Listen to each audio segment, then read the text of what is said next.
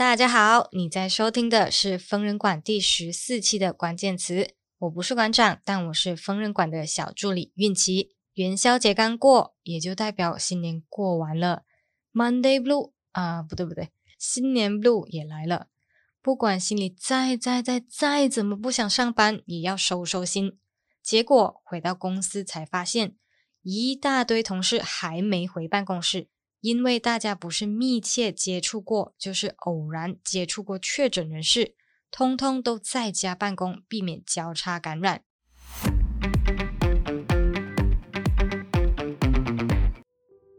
今年的农历新年呢，虽然不是原地过年，但是作为负责任的游子，都会先自我检测，确定是阴性，不会把病毒带回家传染给家中老小，才回家过年。打了疫苗，打了加强针，我们在学习怎么样和病毒共存，但是却有越来越多人中招，确诊人数再次破万，不是因为他们都没有进行检测哦。这些确诊的人当中，有很多人自我检测了几次都是 negative 阴性的，但是一做 PCR 检查，结果却显示是 positive 阳性，以为自己是安全的，结果接触过的人也通通中招。不仅如此，自我检测呈现阳性，PCR 却是阴性，这种虚惊一场的事情也经常发生。反正都不准确了，我们还需要自我检测吗？还是说一定要做 PCR 才可以？本期关键词，我们来聊聊 self test 自我检测到底还有没有用哦？难道我们都被自我检测的试剂盒赢了一把咩？其实，在新常态下，我们都已经养成了定期自我检测的习惯。当越多人使用自我检测，越普及。发现假阴或者假阳的几率自然也就变高了。打个比方，你只嗑十颗瓜子，可能会有一个是空的；但是你嗑一百颗、一千颗、一万颗瓜子，出现空壳没有瓜子仁的几率也提高了。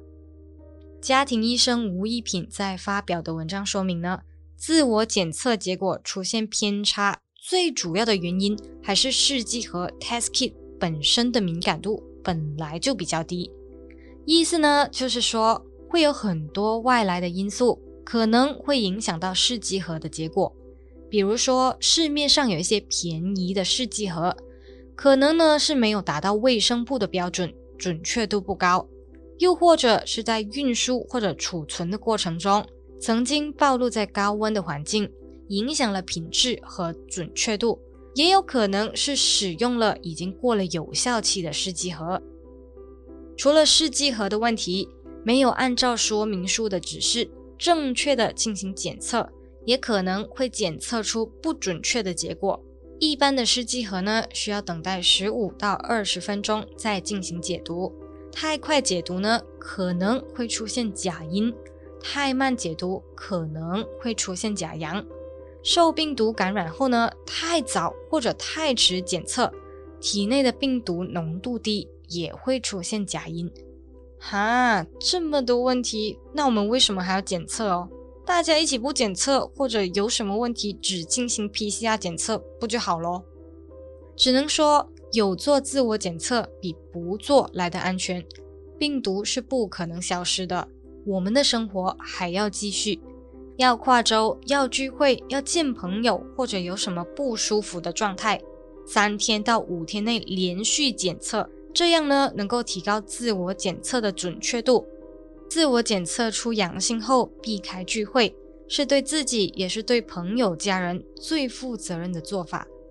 检测前的三十分钟到一个小时，不吃东西，不刷牙，不抽烟，不使用漱口水。也能够减少可能影响检测结果的外来因素，确诊人数依然是五位数。